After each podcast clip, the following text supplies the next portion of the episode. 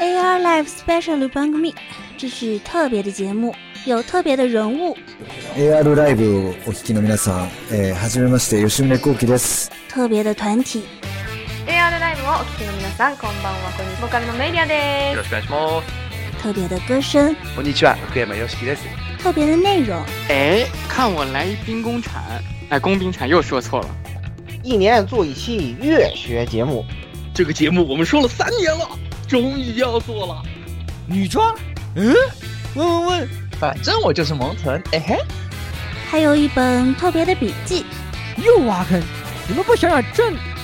还有我特别的男主播啊，带给听众们特别的收听体验。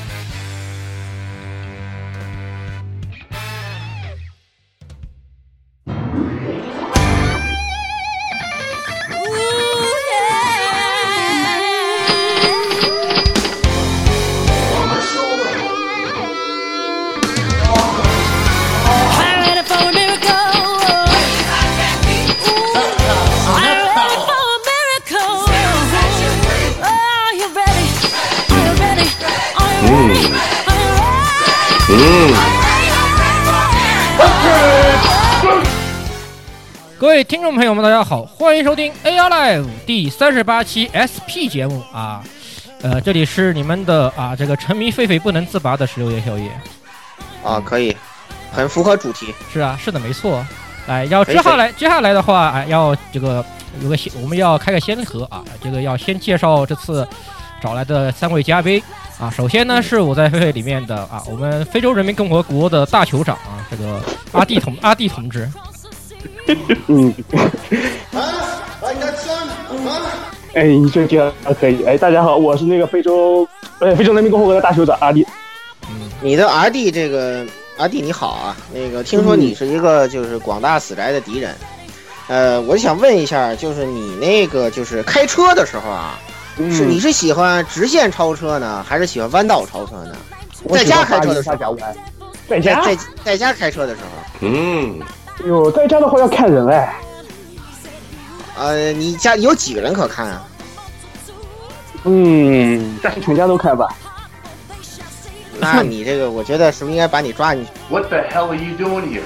你跟蔡老师玩什么问题呀你？哎哎，没没事没事。你这好像跟谁都开还行，你这好家伙，你这还行啊？这要符合大众的口味啊，不能单调啊。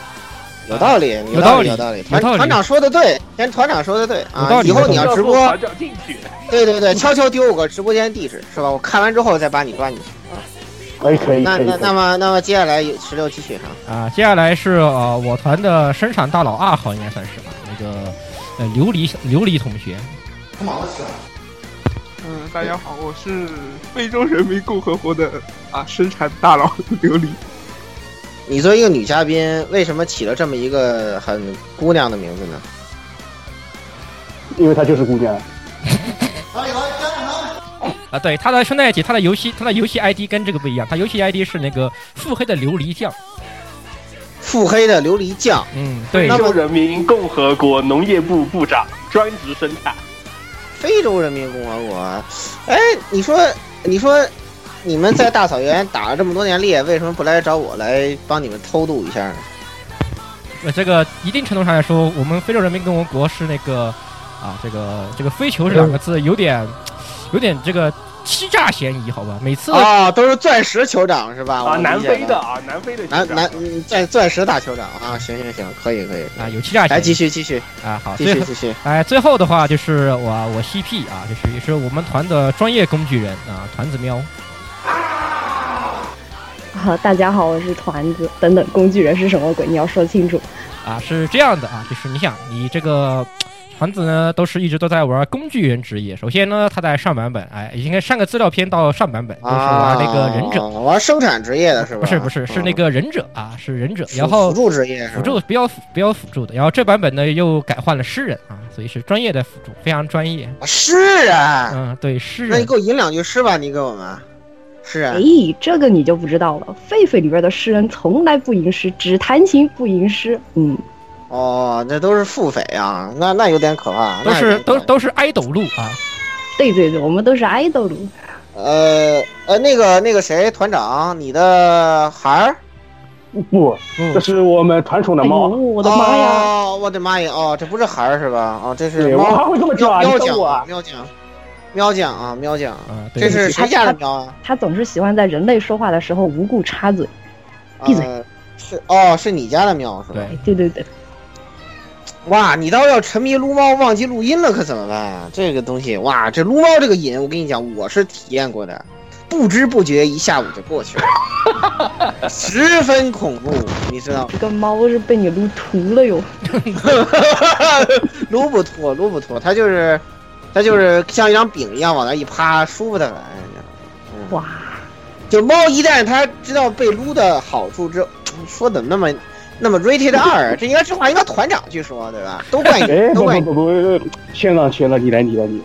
对吧？这个就一旦知道猫一旦知道被那个什么的好处了之后，它自己也会沉醉其中。你要是不按时那什么，它还不高兴，知道吧？作为一个什么猫达人，我可以很负责任的告诉大家啊，这个这个你今天录节目的时候也可以尝试一下，对吧？当然你要你们家喵酱不配合啊，那你就去把雷迪锤到土里去，都怪他，嗯，都怪他，报个道就走了就。把他锤到土里去。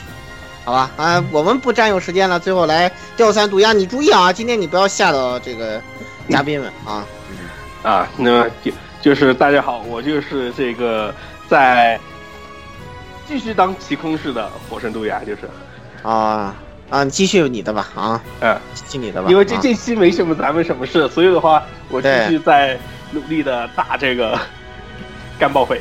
哎，当然，实际上干报废这个游戏，就不要七七干报废了。虽然啊其实干报废这个游戏啊，一定程度上来说，这个也是跟《最终幻想》其实有异曲同工之处啊。这个一定对对一定程度上来说是这种精神续作，挺像的，都是翻都是 fantasy，都是 fantasy，嗯，呃都是 fantasy 对，只不过团长只是喜欢 deep dark fantasy，他不喜欢那些什么 final fantasy，他不喜欢那种东西啊。哎，这你又胡说了，我都喜欢。哦，你都喜欢是吧？啊，那当然，眼神交流啊，难上加难。难上加难，难上加难，可以可以，来，其其我们我们退场了，大家你们进入正题，好吧？好，进入正题。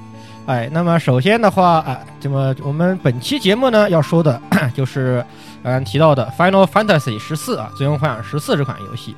呃，我们干这款游戏其实也算挺有实力了，干的时间最早应该是阿弟啊，这个干是他他是，嗯，的确，对你干是最久的。那么本期呢，应该说是两期啊，都要来讲讲这一款算是风靡全球的，现在排名也排得很高的啊、MMORPG。那么首先的话，当然要开始说，这一这是一个避不开的问题，那就是 FF 十四的诞生，也就是它的1.0时期。1.0时期的 FF 十四实际上是一款非常糟糕的一款游戏。呃，它的评分非它的评分极低，只有五点五分，IGN 给的评分只是只有五点五分，呃，可以说是一个失败的作品。当时，呃，最那个史克威尔艾尼克斯十二差点就被呃一点零时期的狒狒狮子给搞垮了，非常的惨淡。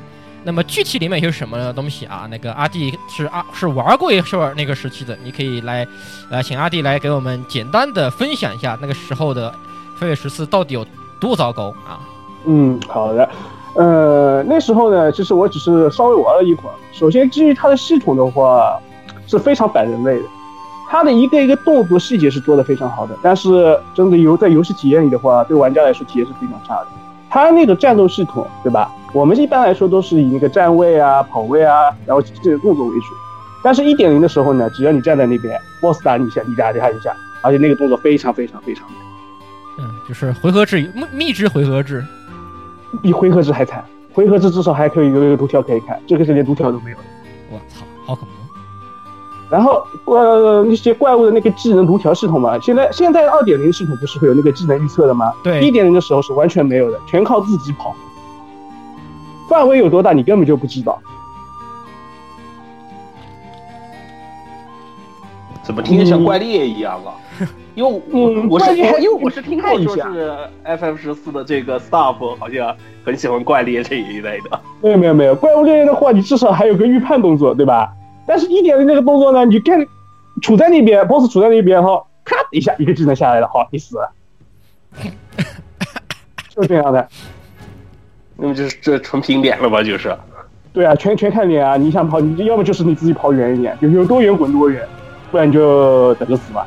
而且我看了当时那个怪的攻击范围，也根本看不出来，你也分，你也很难分辨到底是什么怪在打你，什么怪是远程的这种感觉。呃，这个倒是能分辨的，因为那个系统还是在的，就是那个那个叫什么系统来着，我也忘了。就是说，怪如果打你的话，不是有一条线连到我们身上啊？那个箭头是吧？那个还有，那个还是那个还是有的。对，还是对。哦，那个还。但是呢，讲到这个。真的玩的时候，你一开始还好，就感觉动作挺细腻，但是玩到后面的话，你会被就是被这个系统整的完全没耐心了啊！往往一场战斗你要打好久好久好久好久。嗯嗯，而且这个游戏就是据我啊个人的去查找了一些资料啊，看一些纪录片各种方面的，这个游戏反人类这个东西反人类地方很多。首先第一点最基本的一点，它的 UI 做的很蠢，贼蠢，贼傻屌。嗯。而且而且因而且应该因为据说是这样的，当时的《飞跃十四》是用了一个是用了很多的脚本来写，而且是一人坐一块儿，然后就导致了一旦你打开 UI 界面就会卡的要死，听说是这样的，会很卡。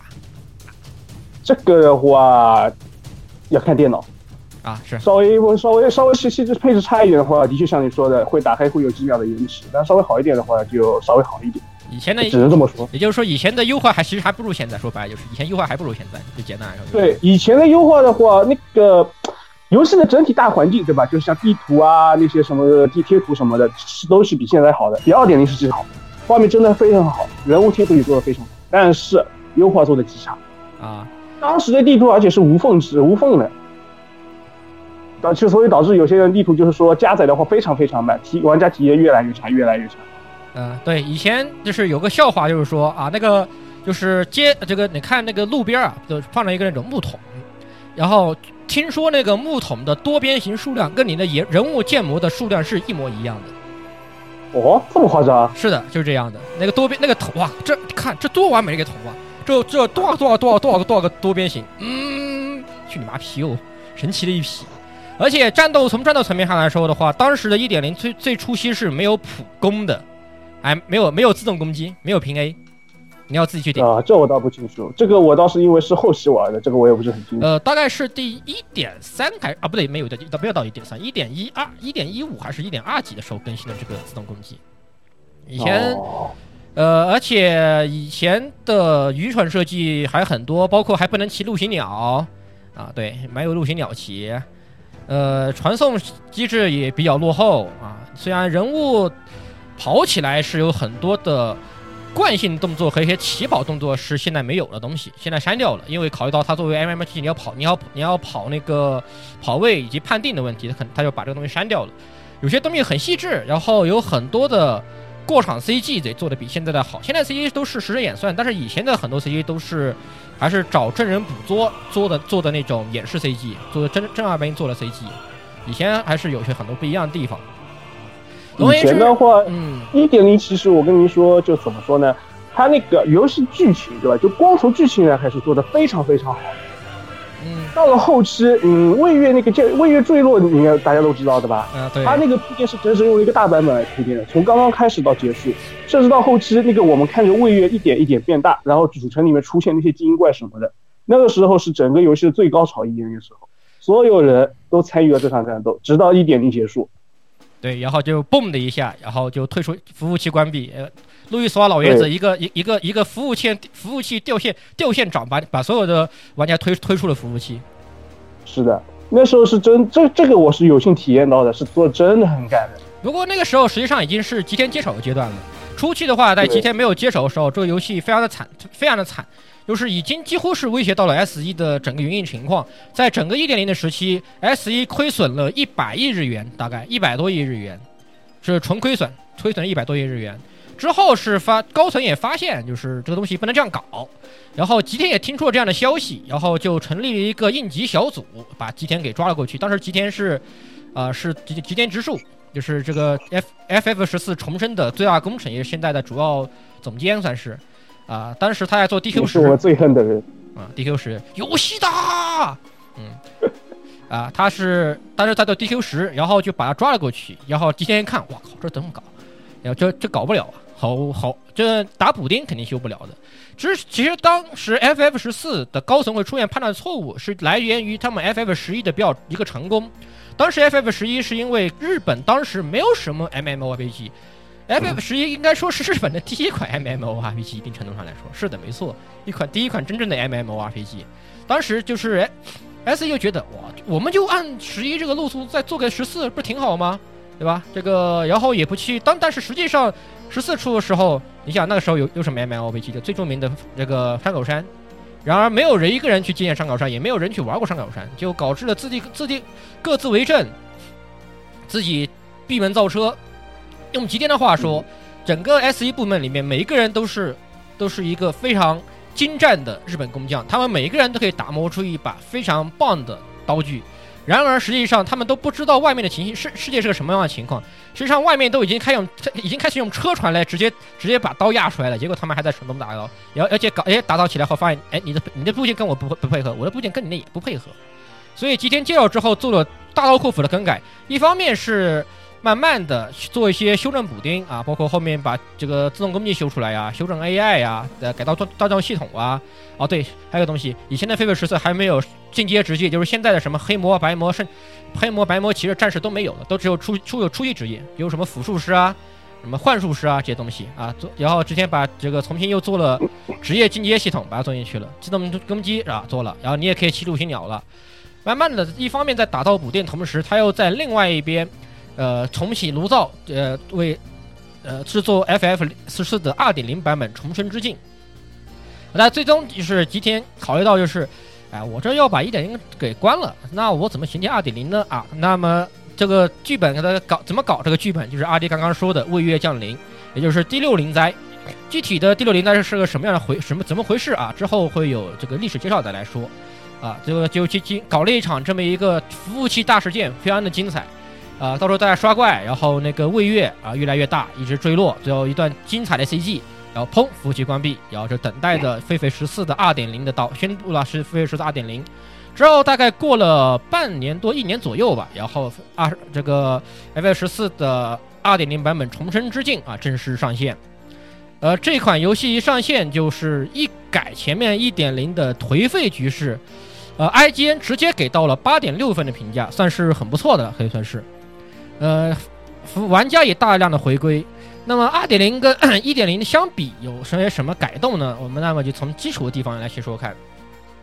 首先啊，那个还是从职业说起吧。啊，从职业说起吧。职业的是的职业的话，还是分作有有很多职业。当时二点零还是有很多了。但是二点零的话，你一开始我们都还是只能选那种初级职业，术师啊，就是战士初期啊，那个剑术师啊，就是一些看起来。很基础的一些东西，但是呢，但但是呢，等你升到了一定级数，然后你就可以去，然后你要他就会要求你啊，去开启你的副职。F 十四跟其他网游最大的不同就是，你一个角色啊，你可以不用建多个号，你一个号就可以练满所有职业。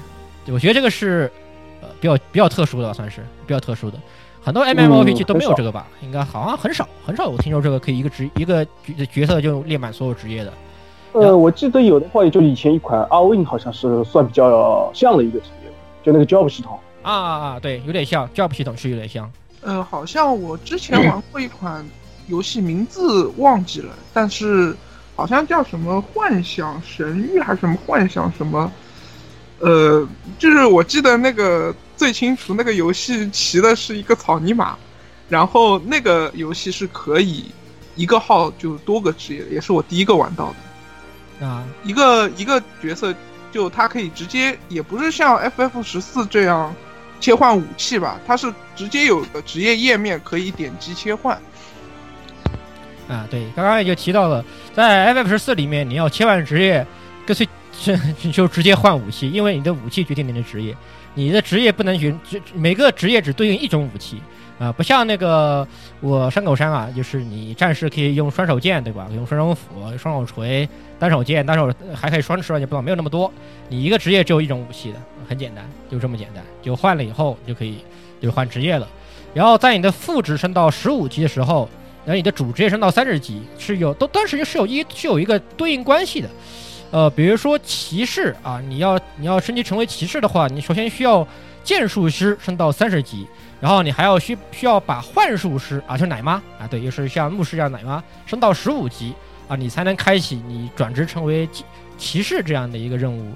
然后这，然后，然后之后的话，做完就会给你一个灵魂水晶，装备上之后就变就变成了啊、高级职业。嗯，但是现在的奶骑，对啊，对，奶 是是这样，没错，听着很像干报废的 Class 一二三的升段的方法。很像，确实是很像，确实很像，确实是你你有非常的异曲同工之处。呃，但是当然这个系统，当时也有人诟病，就是我靠，好麻烦，我还要练复制。而且当时是必须练复制的，因为在职业系统里面，它有一个东西叫做借技能，共同技能。怎么声音？有有有，就是借技借借技能，就是你，呃，比如说我可以这个一个龙骑啊啊不对，这个说更职业，像是黑魔呃黑魔自己人是没有那种 buff 伤害的这个呃技能的，然后他要去他说他他就需要练个弓箭手。弓箭手呢有个猛者强击，然后他就可以把这个技能借过来给自己用。当时就是你为了玩一玩一个职业，你可能需要更多的职业来辅助你，才能把这个职业玩好，就很麻烦。实际上当时很烦，很麻烦。也不算麻烦吧。当时怎么说呢？因为要拿这个职业技能，拿那个职业的技能，对吧？你其实这游戏讲道理，像我们现在的玩家的话，也就比较没有耐心嘛，比较快餐。但是当时你是花时间慢慢去玩，也就每天上一下做做随机啊，打打礼服什么的。你真的，你过了一段时间，你会莫名其妙的发现你的职业，诶，全满了。甘地的发言，哎，不是甘地，不是，这你你们不都也一样的？你们不也都买了吗？啊，是啊，没错，没错，对，在座的各在我们在座仨都是就都是都是全满的，是这样啊，不就好了吗？那你们不都不是在不知不觉中就买了吗？啊，是这样的，没错。不过当然，实际上这当时这个东西，它这个这样做其实有一定有个好处吧，那个就是它也就是这种就半强制的那个让玩家去尝试别的职业，说不定你玩别的职业说，哎，这个职业挺好玩，那我要不我那那要不再练练，也这个这个其实也正也是个办法吧，我觉得有它的好，有也算是有它的好处。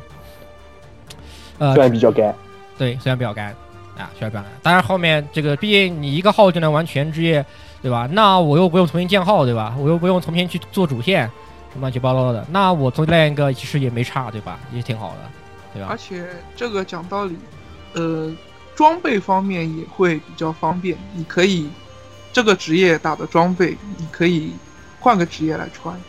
啊，是的。它这个，比如说三个 T 级啊，咱这呃两，咱这个二点零时候就两个 T 啊，只有一个骑士和一个战士，只装备除了武器以外都是共通的，就很方便。这个，然后我看当不过其实当时二点零其实共通的不太多吧，只有呃三个近战都是分开的吧，近战职业都是分开的，两近战都是分开的，都是分都是分都是独立的。好像是后来二点零版本的武僧和那个忍者。后期版本人好像是我记得是一是可以穿一个衣服是吧？琉璃对忍者和武僧，他其实那个版本是强硬了加了一个忍者进去，然后选了一个折中的方法，让那个忍者武僧的装备上面多了忍者的属性。嗯，对，多了个敏捷属性，强行搞了一下啊。好，那么说到职业，说完职说完这个简单的职业系统呢，来说说练级。这个游戏的练级呢，呃。首先还是一个常见的这个做任务嘛，一个主线，它跟很多的 M L R P G 它都有一条贯穿的主主线。你做主线任务，顺着主线任务升级，然后到达到了各个地方、各个地图，然后在各个地方不断也会有一些支线任务给你提供经验。但是这个游戏的主要升级方式却往往不是通过支线任务的，一定程度上来说，因为支线任务，我觉得呃，飞跃十四的这个支线任务其实做的真的呃没有。山口山好，这个是平心而论，做的他做的没有山口山好。那么这个这个里面就要涉及到两个东西。首先，第一个是礼服，礼服呢是一种你可以认为是一种可以刷新的，呃，固定一个是可以重复这个这个完成的一个任务。呃，每次他你接你他会有个支线要去开这个东西，要开了以后。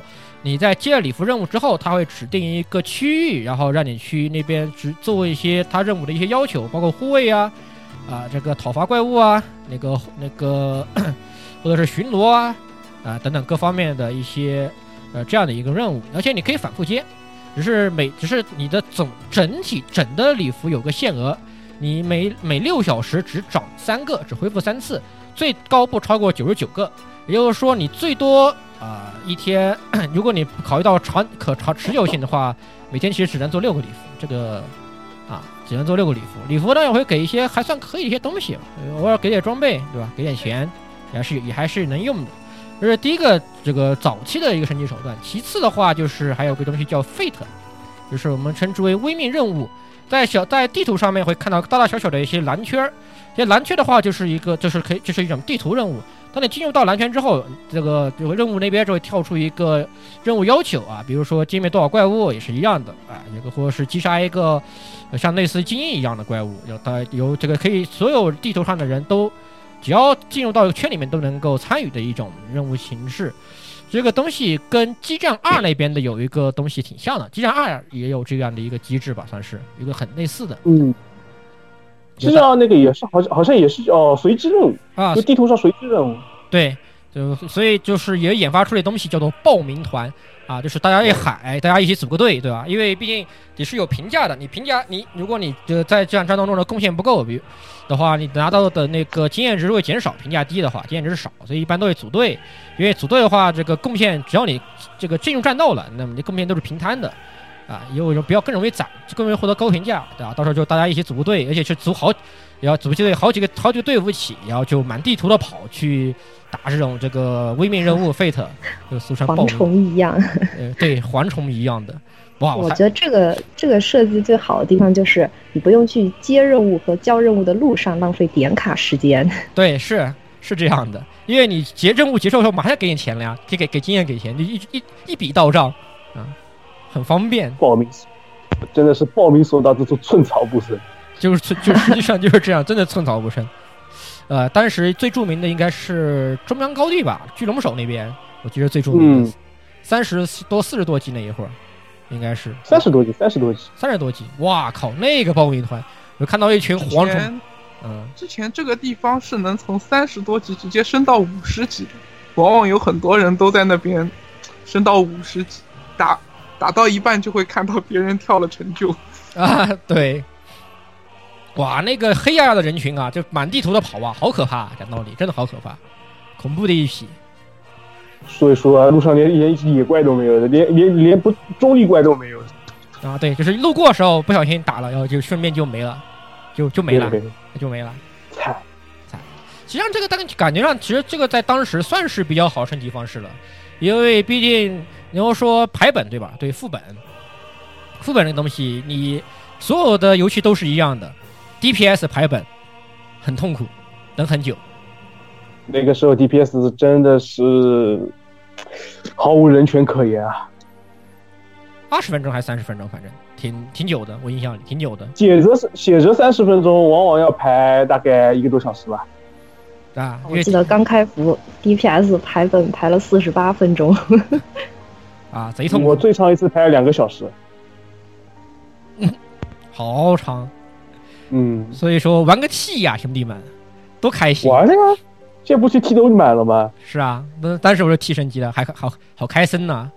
蓝色高贵职业和绿色富贵职业，代代低贱红 红色职业。对，现在还好了，现在其实 DPS 排版算快的，比以前好多了，因为现在。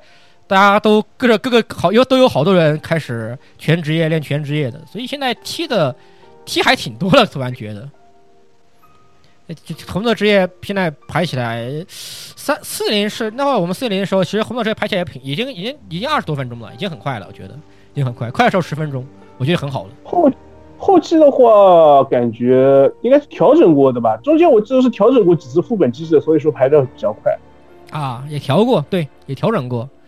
啊，说到 副本的话，还有东西，还有个行会令，这个东西我觉得其实算是当时的一种如教你如何手把手教你如何打副本的东西吧，算是我觉得。行会令啊啊，对，对，黄会令是的，行会令当时是就是说就是教你一些呃基础的那些操作。然后包括副本里面战斗技巧吧，比如说刷 ADD 了，那你肯定要先去处理 ADD，对吧？我想玩过人的肯定知道，在第二个行会里面肯定被那 NPC 骂过，你们在搞什么？后面你他妈的狗不是让不是让你们先去干后面的小 ADD 吗？啊，对，肯定都肯定所有人都没骂过我，我敢我敢相信，肯定所有人大部分人都都去都去把先把那个野猪干死，然后才会会会回去干那后后面两个猴子。哎，报告我没有，真的吗？哎，那个时候那个时候我们民风还是很淳朴的，啊，教官说什么我们就就就干什么。啊，哦，对对对，相信 NPC，超听话。韩国令还教了很多的，包括先处教练处处理 ADD，教你躲技能，呃，对吧？要你要教你先，如果有机制的，你要先处理机制，然后教你还要 教，然后教你需要教奶妈学会的一个东西叫康复。啊，这个技能现在已经被好多人都遗忘了。对呀、要教会奶妈学一门技能叫康复，就是驱散啊，驱散，有驱散。很多人都不是很很，现在奶妈都很不爱带这玩意儿，带什么驱散？我我要我要我要带我的站姿，好吧？盾都要，现在的奶妈连盾都要抠掉，何何况还要带，何何况还谁谁，何况还还还谁还会去带带驱散呢？对吧？盾都要抠掉。哎，哎，别说了，别说了，别说了，我们家奶妈不就这样的吗？对啊，那其实我倒是觉得吉田把驱散这个职业改成通用职业是一个错误，很多奶妈就忘记了这个职业，呃，忘记了这个技能。对，当然这个他为什么之后改的话，咱们之后再说。那么总的来说，练级的话就这四种手段了。行会令其实是韩国令排韩国令的话相对好一些，因为 呃，但是行会令只做到了五看四十多级吧，四十多级就没了，就没有这个行会令。四十级，呃，四十级第一个八人行徽令，对，八人行徽令后来就没有了，就是你可以认为就是教学就到此结束啊，就是教教教教你到教你教教你教学就做到这个地方就没有了。其实二点零的话练级，呃，二点零不好的一点大概就是主线卡太容易卡主线了，极端容易卡主线。你如果只做主线，然后不排本也不打 Fate，然后你我觉得大概做不了做不了一两集就卡了，就就就卡住了，你不得不去打韩徽令、打副本，然后打 Fate，解打礼服，也别的升级方式，你才能升级。其实前期倒还好，呃，你们都应该练过四十八到五十级那段期间啊，对，会发现卡主线一个主线任务直接跳到下一级，是那个痛苦。哇，对，然后你然后低头一看经验条，我操，呃，还差还差一大截，天长的一大截是。黄金谷欢迎你，对，黄金谷欢迎你啊！不对，不难道不是泽美尔要泽美尔要塞欢迎你吗？泽美尔要塞一波欢迎你。哦，对对哦，对，泽美尔是十七啊，好吧，他贼痛苦。那个时候，其实当时有些人，我认识有些人，气根就觉得费十生非觉得费这个十四的练级不友好，尤其是有些当时因为当时的山口山的练级，就是支线做任务练级已经优化的很好了，更何况排本速度也不慢。所以有些人如果是山口当时山口山过来的，可能还是很有很多人不是不习惯这个东西吧？我觉得，我觉得还是有很多人主要是山口山直接副本就可以刷上去，而且排本也挺快。对呀、而且任务任务线性又做线性规划又做得好，你要顺着任务链一直做，你也不会，你也你也不你也不怎么卡等级，边排边排边边排副本边做任务，我靠，升的贼快，还还还要挑地图呢。你一个一个一个任一个地图的支线没这个任务没做完，你就跳到下个地图去了。我靠，山山口山是以前后排升级真山口山它的主线其实像以前的话是一张地图一条主线，不像狒狒的话是整个一个大板块一个主线，我觉得这个区别还是。对啊，对，而且山口山在后期吧，不过前期也是一样，同样等级区间里面有很多张地图可以让你选择在哪张地图做任务。对，是的。这样的话，一一方面就像就像三点零和四点零开版开版本期就一开始的时候会有那种非常卡的情况，在魔兽里面可能就会少一点。对啊，它因为地图多，分流的比较厉害。啊，对我这张图不然不打不了了，那我去那我去另外一张另外一另一张图。当然，我觉得呃，这个什么那个有很多人都不愿意去不都不愿意去金金鸡谷就是了，你们懂的啊。算了，不是不说了。呃，然后是最后来，然后讲一讲战斗部分吧。像呃十四其实上二点零的时候就很明显的一点，它就是它模仿了。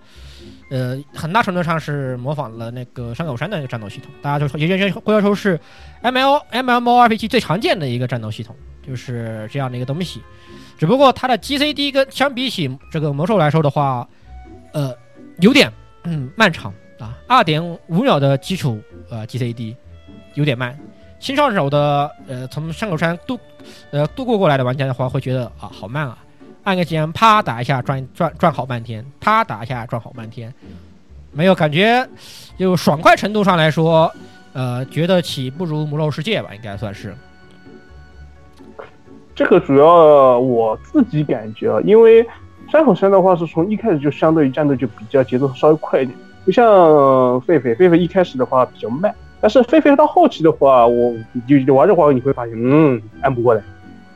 而且它二点五秒的 GCD，其实一定程度上来说，我觉得它可能也是考虑到手柄玩家了，毕竟当时它设定的设计的时候就是考虑到手柄和 PC PC 端。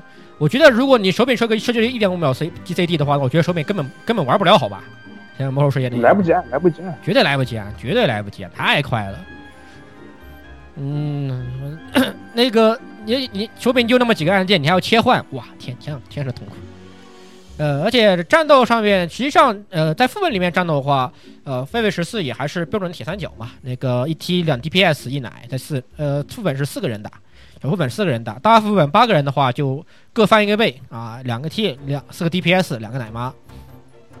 而且狒狒这个这个十四的话，它还有一个特殊的东西叫 Limit Break，啊，那个 L 我们俗称 LB 极限技，呃，这是一条呃小队通用、团队通 或者队伍通用的一个那个怎么说呢？一种资源吧，算是。呃，当它满 攒满一格以后，可以使由于不同的职业使用，会有一些不同的效果。一般来说都是由 DPS 使用来提供一个很大的单体伤害，或者在 A 怪时候让。啊，那个法系来使用，造成一个 A O，造成让你 A 的更快，造成一个 A O E 伤害。以前实际上奶妈用和 T 用的情况还不是特别多，等用来防用来防御和防御上的。那奶妈它是有的，但是全体复活一下，那还那那那时候它还是还是有的。也少也少也少。嗯，全体复活基本上没用过。而且要知道，以前其实 L B 做的跟现在比还是有点简陋的，所有近战都是一个 L B，所有 T 都是一个造型的 L B，特效啊特效，我是说特效。然后最奇最神奇的是啊，弓手弓箭手诗人的 L B 居然跟奶妈是一样的，这个是当时我觉得好难理解啊，我觉得这个非常难以理解，为什么为为什么一个对呀？这个其实有说法的。嗯，那个时候因为是讲到以机器 DPS 更倾向于专业辅助啊，根本就没把他当 DPS。那个时候诗人 DPS 确实确实打的不高就是了，的确，但是没他又不行。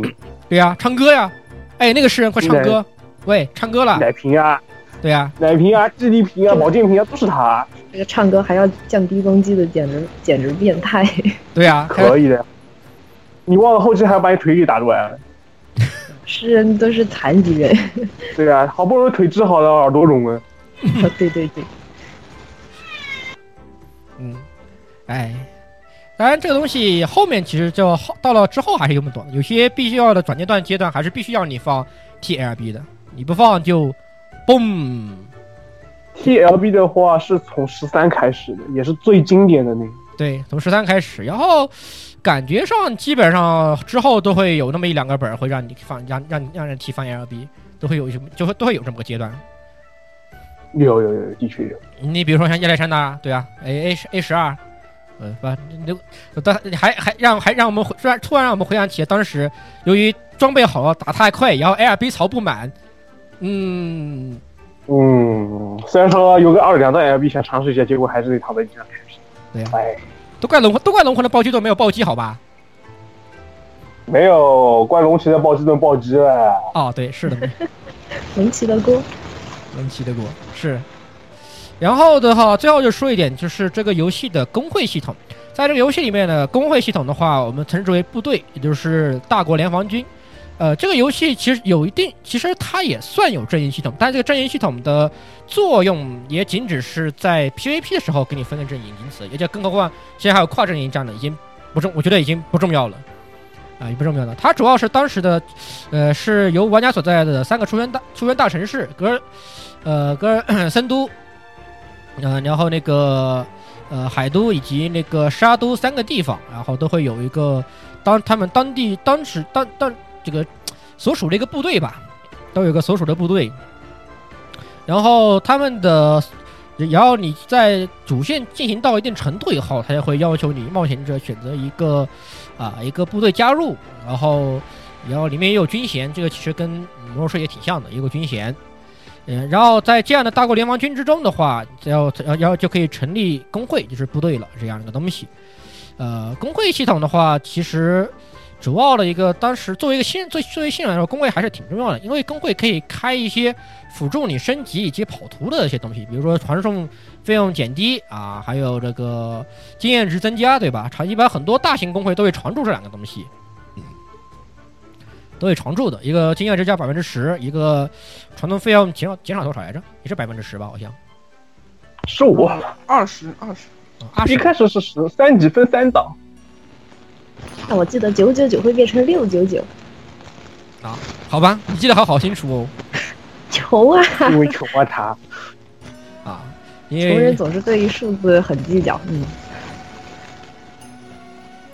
啊，那么二点零的话，基本上主要的一些系统也就是这样的。然后，呃，然后在二点零的中期的话，其实变整个过程中真的变更就不是很大了吧？我觉得，主要就是在二点三还是二点三点三吧，应该是加了一个忍者，都加都增新增了一个职业忍者双剑师，啊，还是有这个基础职业的双剑师，然后忍者这样一个新的职业。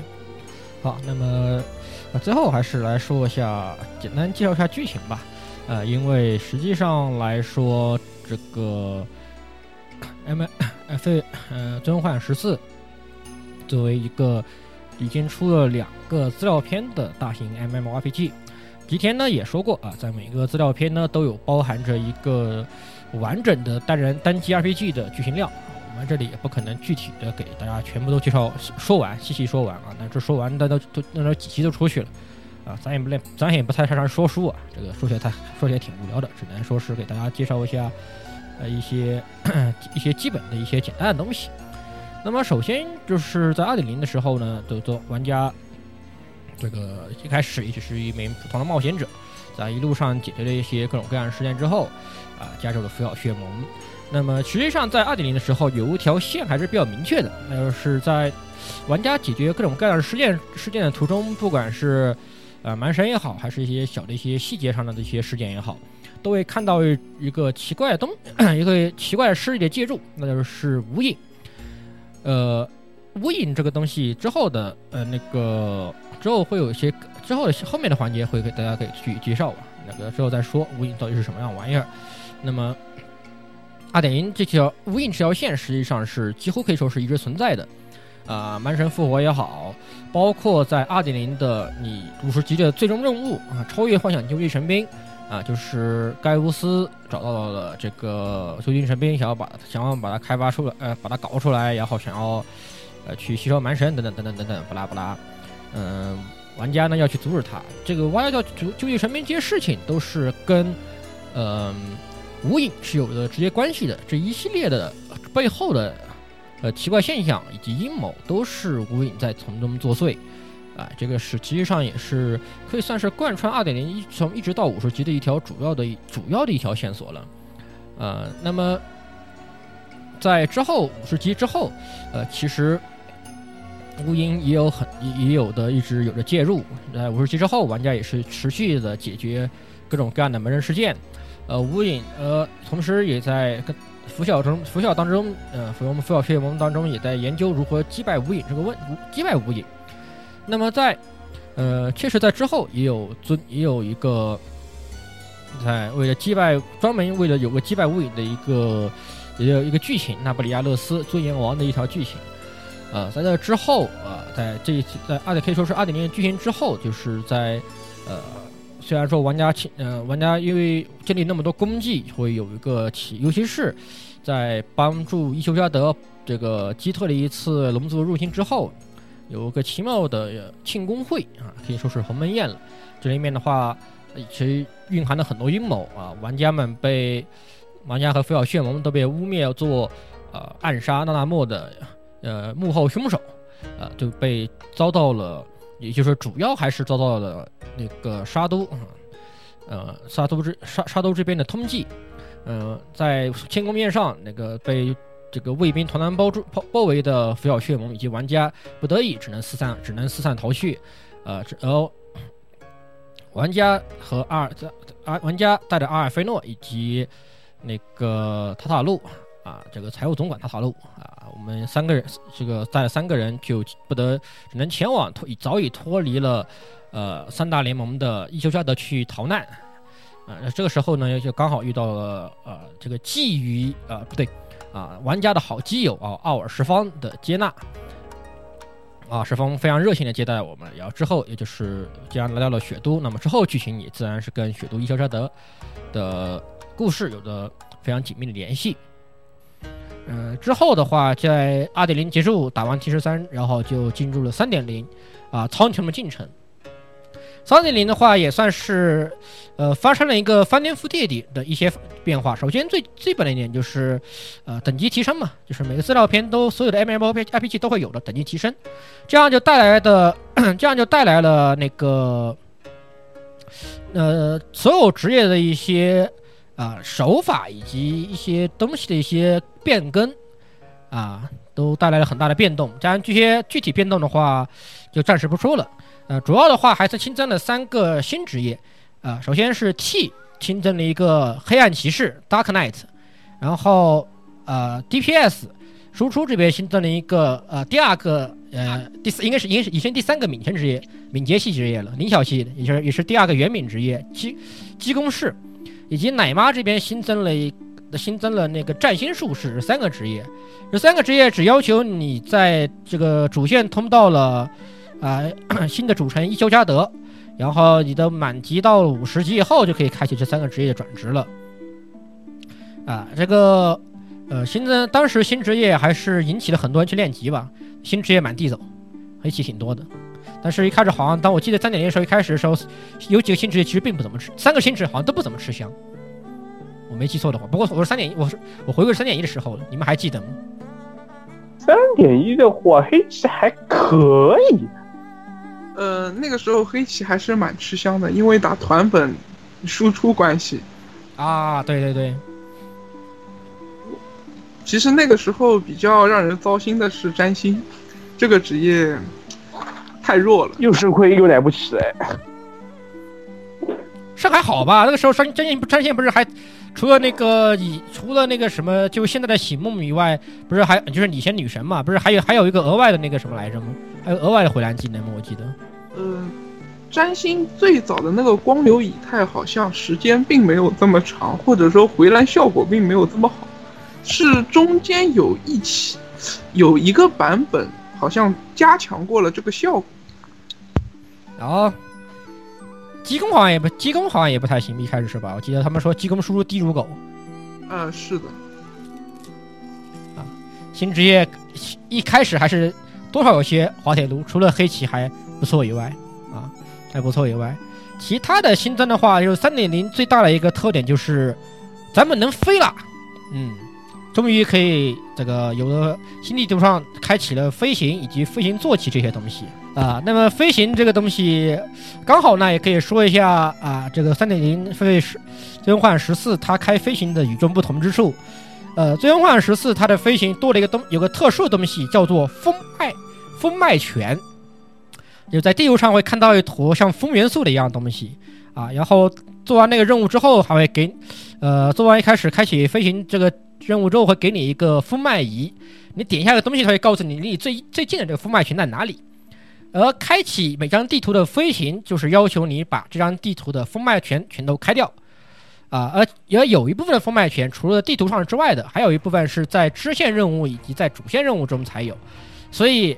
啊，你这个这个东西有点小蛋疼，就是你在做主线任务的时候你是不能飞的，你要把所有主线任务做完了，而且有部分，而且有几个支线任务三点零是你要做完主线之后才会开启的，开封麦拳的支线任务，所以，呃，你当你能飞之后，已经不需要在加上图上做主线了，一般都是这样的，而且三点零的封麦每封麦其实，嗯，有几个点挺恶心的。因为风脉仪这个东西，它只能告诉你啊，东北方向，呃，五百三十四米啊，有一个风脉泉，你就顺着那个方方向冲了过去，发现，嗯，情况并不是那么简单，抬头一看，风脉群在一个很高的地方，你根本上不去。你从你这个角度，你根本上不去。然后你就要想办法绕绕绕，骑着骑着你的渡行鸟，或者骑着你什么别的啊这个坐骑，绕一大圈儿，从旁边绕上去掉。整个过程，我觉得三点零还是挺不友好的啊，觉得我觉得三点零很挺很恶心，三点零是很恶心。对，相当不友好，挺恶心的。其实你还忘记了一点，那个三点零某些任务给的封麦，它其实是某些任务的后续。然而呢，它的前置任务并不告诉你这个任务的后续是提供封麦。哎，对对对对对，是这样的，是这样的。对对对，你根本不知道，呃，因为提供任就是直接提供分封麦的这个支线任务的话，它有一个呃任务图标不一样，是一个蓝色的，有个十字，我记得是。呃那个版本还没有这个功能哦，对是，这个版本还。这个版本还没有，你只能点开任务去看，然后上面会告诉你会给不给你封麦。但是有些支线任务是有是有后续才给你封麦，就就很多时候就是如果你一没有不看攻略，一开始就就忙着就去打的话，你就会发现呃那个呃哎等等，我的封麦我的封麦为什么还差一个？然后你就需要把很很多时候就你不看攻略，你就把只能把所有支线都全部打一遍，你才能开得了封麦。天天就蛋，天天就听着就蛋疼，我觉得，听着就很蛋碎。逼迫很多不是强迫症的人也去被迫清完所有支线。啊，对，是这样，没错，是极其。啊，我感觉我躺枪了。你就你原来你就是吗？我地图上干干净净，什么都没有的。嗯，还好我不是，因为我三点一入坑的已经有攻略了，哈哈哈哈哈哈哈，开心。不用练是 T，哎，练级又简单，不用不用清，所以我现在三点零丢砖还还空着一大片直线没有清的。这个对路痴超级不友好，对，会找不到，因为他最开始是给你一个相当于指南针一样的东西，你要拿着它指一下，它告诉你在什么南边多少米或者西南方向三百米，然后你就去找呀找呀，找到了之后发现哦，在悬崖下面或者在上面，根本就上不去。然后还有什么一层、二层、三层，跑到三层的时候，发现到处都找不到，最后发现那个家伙在一层，然后你要顺着三层下到二层，再到一层。嗯，对，啊、那个什么来着，龙宝那个塔是吧？我记得好像是。这个已经还算很好了。呃，我不知道有张那个翻云雾海的有一个风脉，就在你的头顶上，但是你要绕着地图一大圈，基本是绕半张地图才能上去。啊，对，我想起来了，好像是，呃，靠天际白垩宫那边吧，我记得是吧？那啊、那对对对，那边，对对对，那边那边有一个好恶意，我只能说太恶意了。当时开这个东西，当然四点零里面这个情况就好了很多了，虽然也也也有一个非常恶意的。只有两个麻烦点吧。四点零的时候，那个只有只有湖区那个桥上那个，你确实是要绕大半张，四分之一张地图，不是大半张，四分之一张地图。然后还有一个是在最右边，你要你也要绕很多路，要顺着那个桥那边有几个高台子绕过去，你才能上上去那个最最最右最啊不对最应该地图最最下面那个那个最下面的你你才上上去，别的还好，还算算好的了。桥那边那个还算好，至少你一眼过去，你就能看到是从这个上面上去，有一个目目标地点，不像那个要绕大半张地图的，你连起点在哪里都不知道，你就要找很半天。啊，是的，发云雾海高低高高低差异还大，一一一张图跟一张图不一样的，那个是真的，真的讨厌啊！当然，既然有了飞行坐骑，对吧？那肯定会也会有双人坐骑，所以自然就兴起一种东西叫滴滴打鸟，嗯，还有人赚钱的滴滴打鸡吧？啊，滴滴打鸡是的，滴滴打鸡。我那时候双人座骑只有也就只有结婚，这个买结婚的时候送的那个大白大白鸡啊，只有那个才能才才能才能打两个人啊。只有这样，只能只是只能这样了。还要赚钱呢，跑一张图多少钱？以前最贵的时候两万块，差不多吧，好像是，差不多两万块钱。然后三点零就额外还要说的就是三点零多了一个东西叫死者宫殿，死者宫殿它有一个相关的剧情，反正就是大概又出了一个呃深层的一个深层迷宫，呃是男人就下两百层啊，虽然一开始没有两百层，都一百层嘛。呃，这的一个深层迷宫是一个每层随机生成，并且装备你在外面装备不通用，在迷宫内部有专用等级的一个特殊的挑战挑一个一个挑战的一个特殊副本，特殊副本算是。这个东西主要还是提供了一种额外升级手段。虽然说里面的等级是固定的，但是你每过十级，它会给每过十层会给你结算一次经验，而且这个经验其实，呃，对于某些 DPS 来，其实排本慢的 DPS 来说，这个经验不菲。因为这排死者迷宫的话是允许呃同职业排的，也就是你可以四个一样的职业进去，把它排到一起都是正常情况，不奇怪，啊，是这样一个是一个随机生成的一个一个迷宫，其实算挺有趣的吧，这个东西也提供了很多挑战。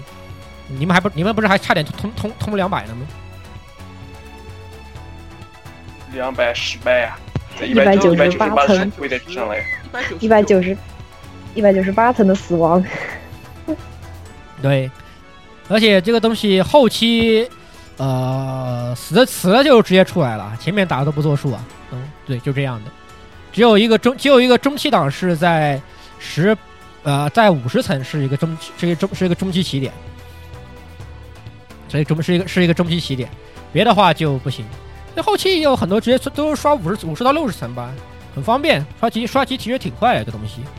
当然挑战内容也挺有也挺有趣的，更何况有一些很昂贵的东西在生存里面，比如说黑天马，嗯，是的，比如说黑天马，主要就是黑天马。有的时候也是刷坐骑啊，然后去挑战啊，而且这个东西是可以单人挑战的，所以在官方还有一个榜，还有个单人挑战榜，在没有出赤魔之前。我都记不得是排是什么排最高，好像骑士吧，奶骑，好像可以打的高点，别的都不太行。除了赤魔之后，就是赤魔打的最高，最高一百五十多吧，单人单人挑战的话，我没记错的话。没有啊，单人的话我记得是有通关的，有通关。呃，国服有有国服挑战版上我没看到通关，我记得是我反正我上次看大概国服好像是没有，但两层我记得是有通关的。大佬好吧，好难的后面，因为就是你想非常。就你正常组一个队伍进去啊，对吧？而且还是四点零的时候非常好的队伍，有赤魔，对吧？你有诗人，你有占星啊，你有你有奶骑啊，进去以后还是要被打，进去以后一一招一招不慎满盘皆输。比如说啊，因为这个迷宫里面有个东西叫叫陷阱啊，嗯，有很多很像各式各样的陷阱，比如说呃二十秒十多秒你不能使用技能，不能咏唱啊，全部人变成变呃暴力续命啊。暴力续暴，全部人都被暴力续命啊，变成蛤啊，然后还有什么？还有爆，还有炸弹，固定炸血，炸炸炸炸把把把你直接把你炸残。所以这个 随机性和运气成分，我觉得还是很大的。因为你不可能每层你都开全，你都可以使用开道具开全图这样的情况，这也是一个很有趣的挑战吧。而且四点，而且马上四国际服四点三五那边也开了个新的往上爬的版本，天。宫啊，往上爬那个版本，这个东西一直都都都挺有趣的，也是一个值得 大家玩的东西。是男人就上一百层啊！现在国服只有是男人就下就下两百层。一现在一作为一个一方面，抓作为一个练级要素，每天还依然还有很多人在在那排本。另一方面，也有人去为了黑天马这个独那边独有的坐骑去刷这个玩意儿的，也还是有的。都都都有这都有都有都有这个东西。呃，那么同样啊，跟二点零一样来说一下三点零的剧情。嗯，那么三点零的话，呃，其实主要还也就是讲来讲述，呃，伊修加德的关于，呃，伊修加德的很多可以说是全面的伊修加德的一些个整个整个故事了。首先的话，他有提到伊修加德自身的很多问题，以及主要主要的一条主线就是解决整个，呃。龙狮战争啊，也就是龙整整个龙战龙狮战争的一个画上为龙狮画上龙狮战争画上一个句号。呃，这这其实其中又是一道呃龙狮战争的一些内幕，包括呃教以及呃伊修加德这个这个伊修加德一些黑暗的秘密啊。这个里面其实其实有很多值得探讨的点，也有一些。呃，剧本私货之类的玩意儿，这里不做不做过多探讨，因为说起来实在是有些没完没完没了。呃，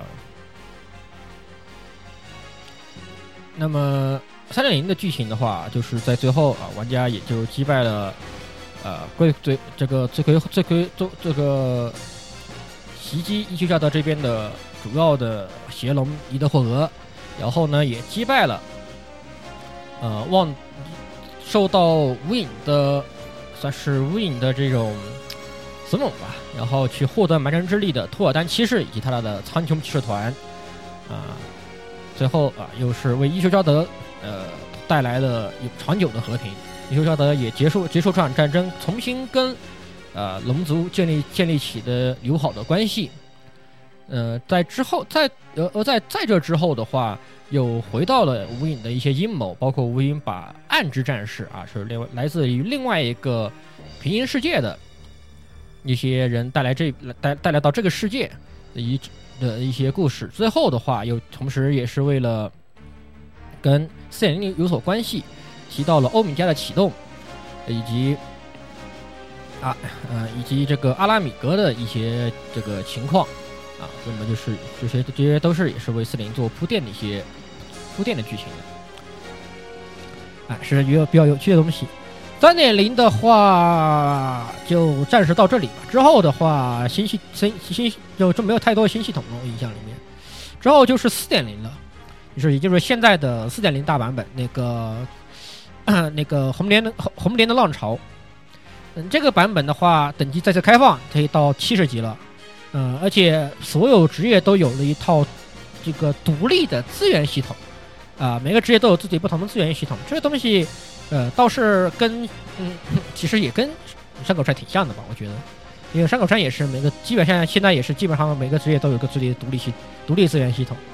呃，现在这个比如说现在这个四点零的时候，战士有战士有也有怒气了，叫叫兽魂，啊，叫兽魂，然后骑士有忠义值，呃。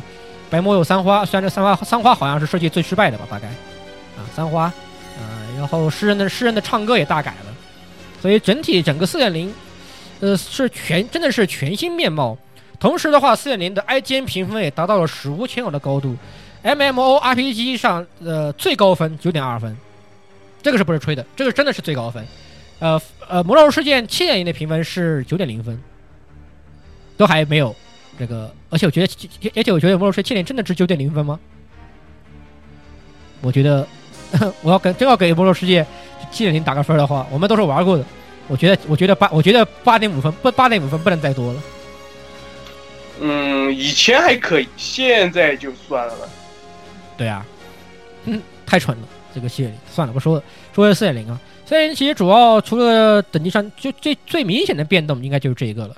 最明显的变动就是这个，就是这个玩意儿，就是所有的职职业都基大基本上都进行大改，除了少部分职业，呃，虽然说加了新的槽也区别不大以外，大部分职业的输出也好，然后因为新新新新资源的加增加也好，都发生了很大的变化，呃，而且画质呃据说也提升了，虽然呃，我觉得 PC 打王家好像觉得不是很明显吧，我觉得。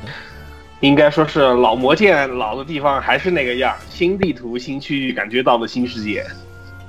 啊，你别说，好像还真是的，尤其是增增加，尤尤其是增加了水下，增加了水下系统，这个就，呃，虽然水下也只是作作为一个新增区域，然后给这个钓鱼多了一个新的东西叫叉鱼，你可以你可以当你可以你可以像一个，呃，对吧？这个这个这个这个原始的人一样去戳鱼去啊，多了个新的东西。呃，没有，而且里面也并没有做出什么战斗系统来说，一个新区倒是确实也挺漂亮的，新区也有挺多很漂亮的地方，包括天宫那个塔，我觉得那个那个风景确实是挺好的，这个不得不承认啊，这个不得不承认。嗯，四点零的变动其实不是很大，呃，比较关键的话，我觉得就是 Pv P 增加了一些新的东西，尤其是在四点一版本，呃，四点二应该是新增的那个，呃，叫什么巨骨战。这个东西呢，啊，简单来说就是一个坐在 MMORPG 里面的 MOBA，嗯，坐在 MMORPG 里面 MOBA，双方分成两队，然后的话有两条推推推进线路，自动自自动自动出自动出小兵，然后路上有几个 有几个塔，有有有几个塔，啊，当然这个塔这个塔不会打人就是了啊，不不不会打不是不会打人，呃，双方的目标呢就是把所有把对方的所有的塔拆掉，然后把最最主最里面的大水晶给拆了，好就胜利了。听下来，听起来是不是很很摸吧？嗯，确实是，就是一个一个很摸吧的战斗系统，但是做的挺好玩的。而且尤其是 PVP，它经过大改之后，PVP 是一套单独独立的呃技能系统。虽然它依然是呃这个突应应 依然是用的老的技能，但是它做的为了 PVP 的方便进行了大幅幅度简化，使 PVP 更加容易上手，也更加容易也更加容易玩。职业的平衡性也做的也也比较有意思。呃，你在职业里面的你的职业任务在战场里面也也有也有所体现，算是本来的话是不太好玩的。这个这个狒狒十四的 PVP，以前做的平衡性很不好，也很比较无聊。现在这这版本呢，有一些这个 MOBA 图的加入的话，其实很多人都在都挺喜欢刷这个刷这个玩意的，我不得不承认，也挺有趣的。因为这张图除了正常的推以外，啊，它还提供了机甲，你可以去做高达，做高达高达还分三种，不同高达有不同的用途，然后通过高达也可以更方便杀人，更方便推塔，更方便的把人家干爆。啊，也是，而且这些高，而且这些俗称的高达，这些机甲都是在三点零副本里面出现过的 BOSS，哎，这就非常有意思。你可以操作步子去战斗，这个是我觉得是一个非常有意思的东西。这个 PVP 也是一个得到了很大的发展。啊，最后的话来说一下这个狒狒十四的收费模式。狒狒十四它是一个标准的 MMORPG 的点卡收费，呃，月而且提供月卡。啊，点卡也而且不像点卡依旧有，月卡的话八十八块钱一个月，啊，我觉得不算贵，还可以。呃，主要是以月卡方式收费啊，而且它的月卡一定程度上有有有，嗯，陆巡的补补给站算是有返利吧，可以算是。你充的月卡越多，它会给你一些游戏中以及商战中你买不到的东西，啊，也算是一种福利了吧。你这个东西，这个也还是不也还不错。呃，好，那么到了四点零啊，那么四点一、四点零的剧情的话，其实啊，由于现在四点零的版本是只在逐渐更新，它的剧情其实是没有完全结束的。呃，目前来说的话，其实国服这边的剧情呢，也就主要是进行到了，呃，主要也是分四点零整，呃，四点零啊，四点零不是说四点一、四点二，四点零这个版本的一个大剧情。呃，就是分两头讲，一头，呃，四点零这个赛零版本这个大剧情呢，呃，其实就比三零要长很多。光是这个部分的剧情就已经非常长了。它呢，就是一方面就是解放阿拉比格，然后另一方面解放多玛这两个部分。啊，玩家呢就是在这为了解放帝被帝国军统治的这两个区域啊，到四处奔波，啊，同时成功的解放了，当然最后也是当然是成功解放了这解解放了这两个区域。嗯，让让阿拉米格和多玛重新获得了独立，这个是整个四点零，呃，这个版本的所主要说的事情。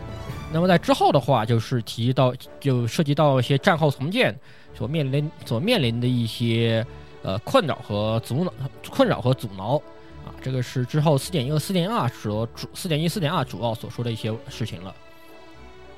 呃，国际服那边出到四点三了啊，那个剧情是否有那边的剧情有了新的发展啊。但是呢，这里就不做剧透了。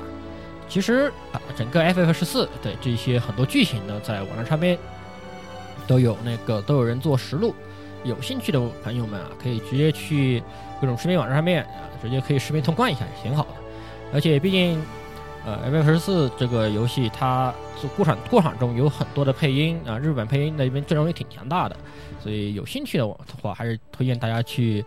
呃，直接去上网去看一看啊！当然，能自己去游戏里面体验那是更好的，因为在这之中有，毕竟也有很也有很多那个剧情战斗啊，就是类似于魔兽世界的场景战役这样的一些剧情战斗啊，它里面也涉及到很多剧情，而且而且配合上 BGM，打起来也是非常的精彩啊！推荐大家要入坑那个想要入坑的玩，想要入坑的话，大家上游还是自己上游去。去一步步的玩一玩，看一看是比较好的。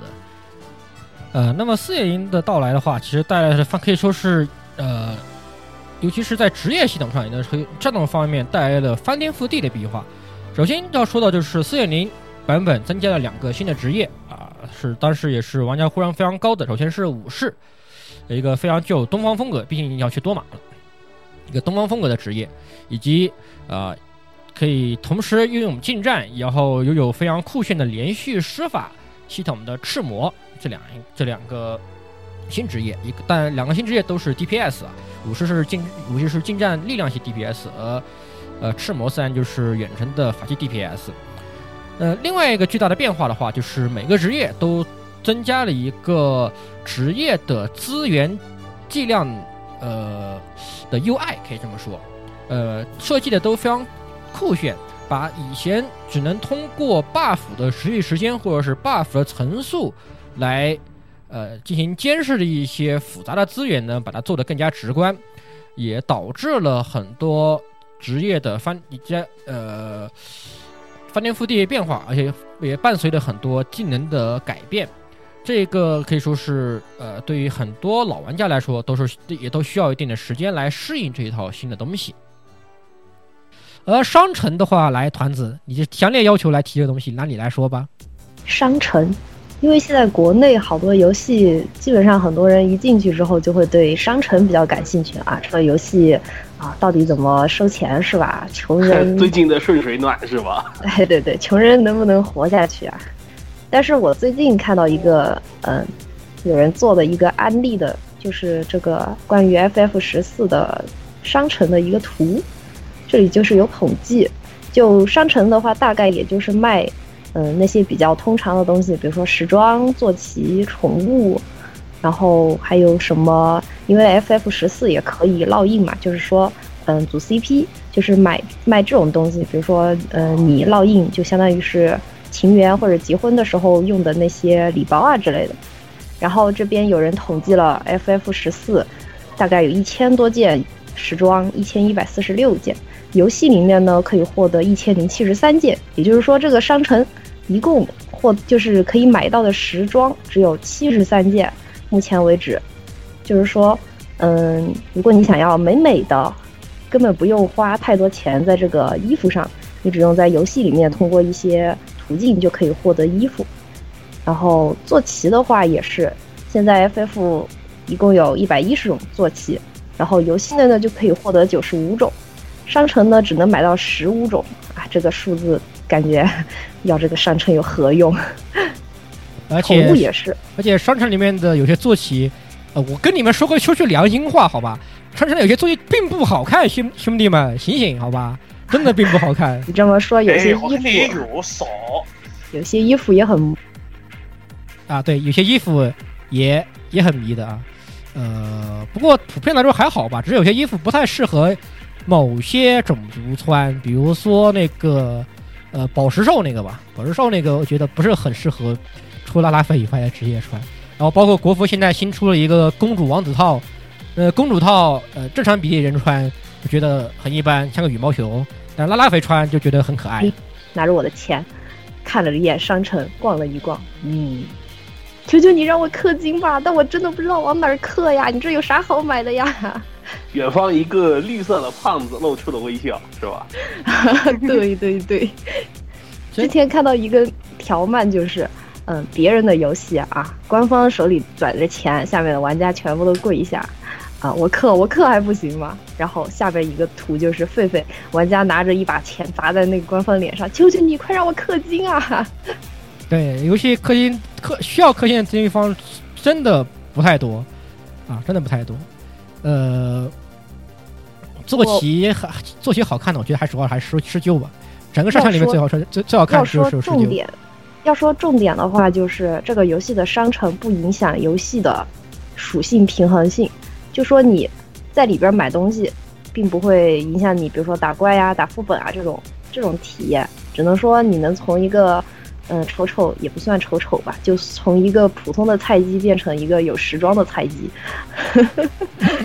嗯，呃，不，而且整体来说不影响体验。关键是它不像有些。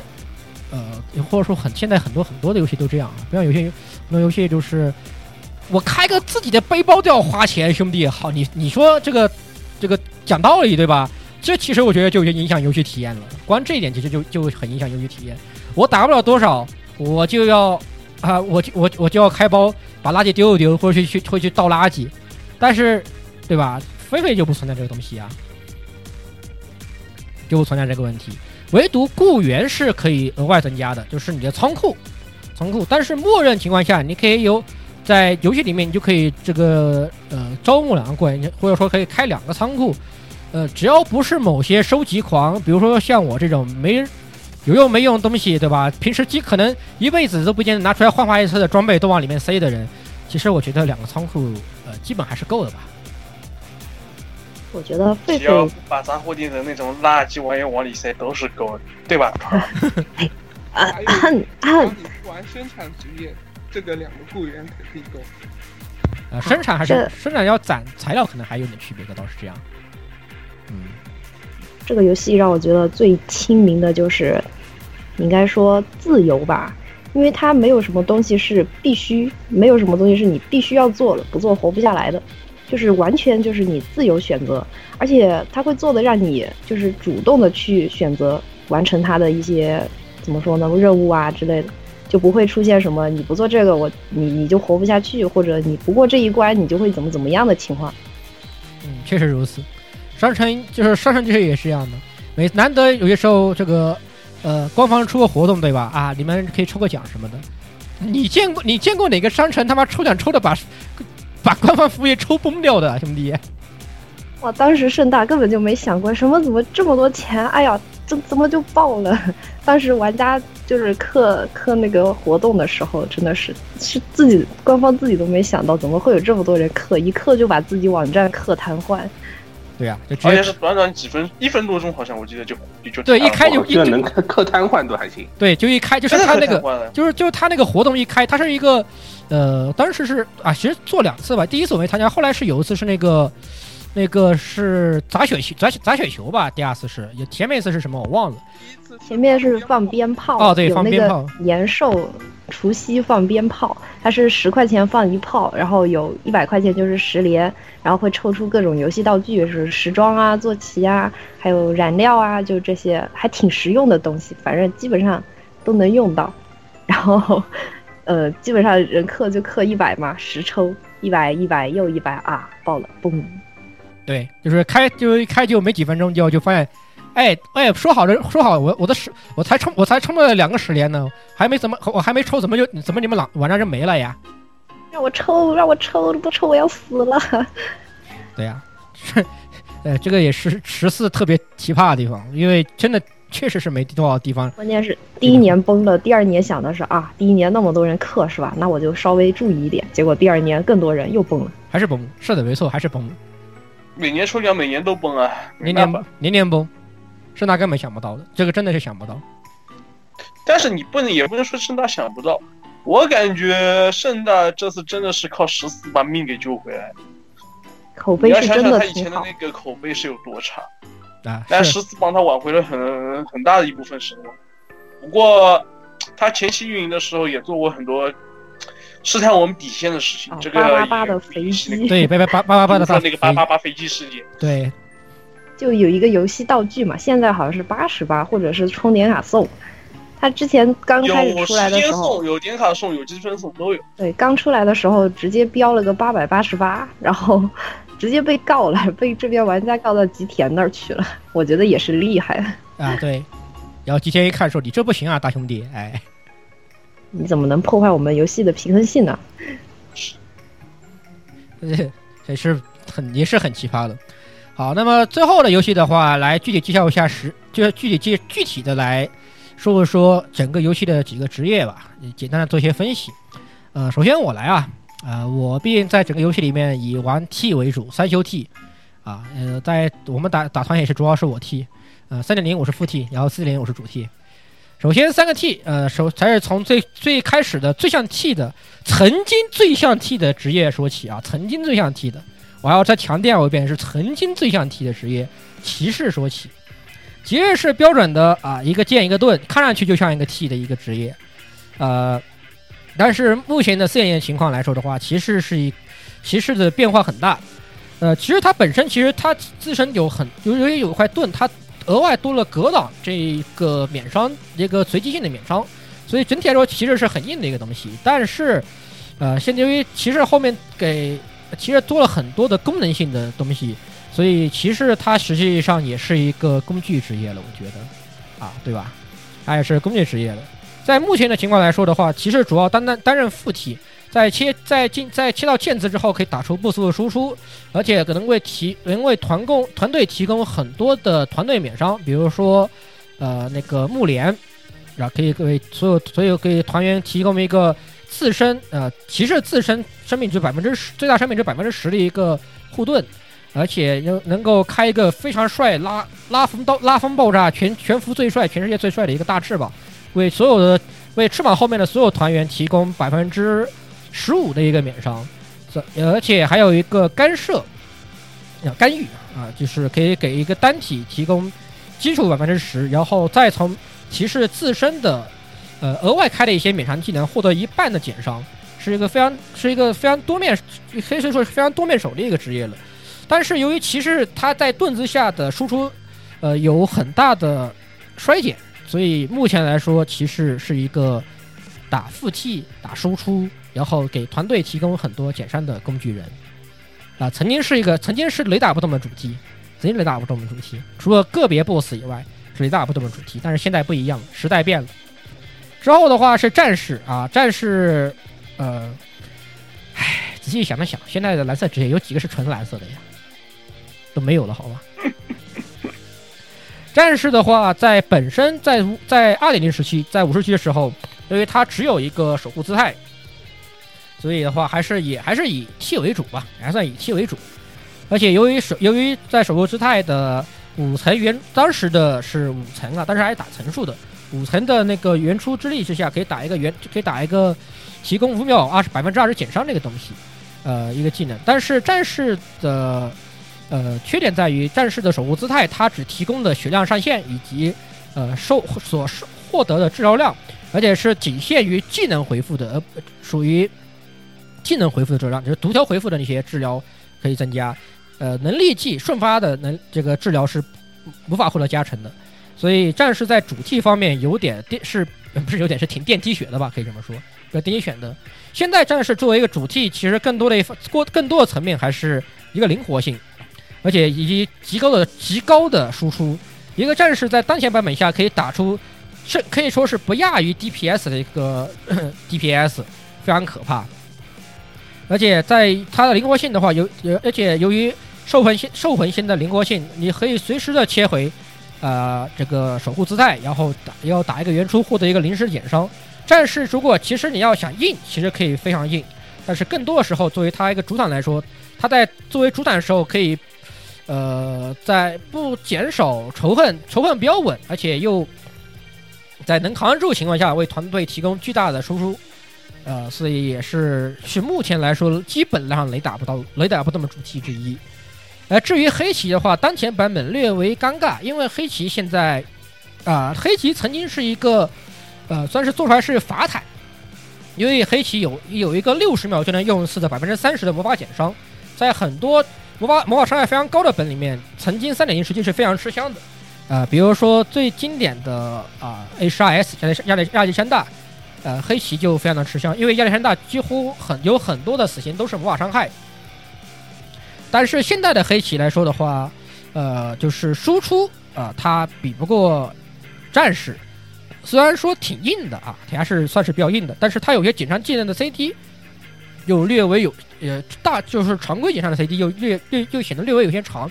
除了少部分呃需要魔法减伤或者是。呃，在你作为呃在战士切破坏很就是很容易扛不住的情况下，黑棋由于在开着 T 字的情况下也能打出还不错的输出，所以这种情况下才会才可能会想到黑棋，不然的话黑棋的存在感目前来说是有些薄弱。我个人觉得，虽然它黑棋自身有一个非常呃十五秒就能开一次的呃单体盾，而且还能给别人用。但是现在来说的话，更多的情况还是以战士 MT、骑士 ST 的情况来进行开荒。黑棋的话，要等到四点三改版之后，呃，相对会好一些。当然，输出可能还是并不能跟另外两个 T 并驾齐驱。但是黑棋，呃，有个好处就是，有些人觉得黑黑黑黑棋挺帅的，比较中中技能，呃，看起来很中二，对吧？那个 LB 就像是。个踢把把黑山把黑山门踢倒了一样的，一大堆一大滩一大滩黑泥巴流流落下来，看起来中二中二中二感爆棚。嗯，呃，战士相对来说，个人来说的话，我觉得战士不错，因为战士的打击感非常高。我个人来说，觉得还是战士，我也也也是我的本职。好，来阿弟来介绍一下几个近战职业。嗯对，好的。近战的话，嗯，首先说说和尚吧。呃，武僧啊，武僧这个职业呢，在二点零的时候点，也不是说二点零，哦，包括二二点零以后的版本，武僧这个定位是一个高输出的物理职业，但是同时他的野外也是个废物。为什么？因为武僧是要刷身位的，然后你在野外打，在没人辅助的情况下，你往往都要对面对着怪打。